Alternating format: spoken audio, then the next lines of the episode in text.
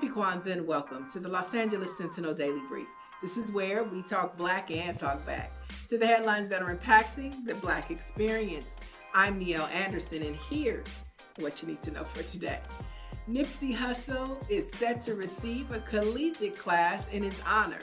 Dave Gross, Hussle's longtime business partner, took to his Instagram to disclose the news of the marathon continues, building brand through culture a course being taught at Loyola Marymount University's College of Business and Administration in spring of 2023.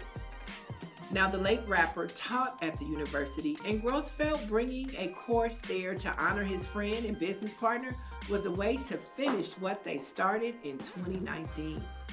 Now, we will continue to follow the legacy of Nipsey Hussle right here at the LA Sentinel.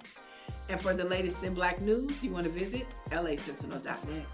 I'm Niele Anderson, and you have just been debriefed.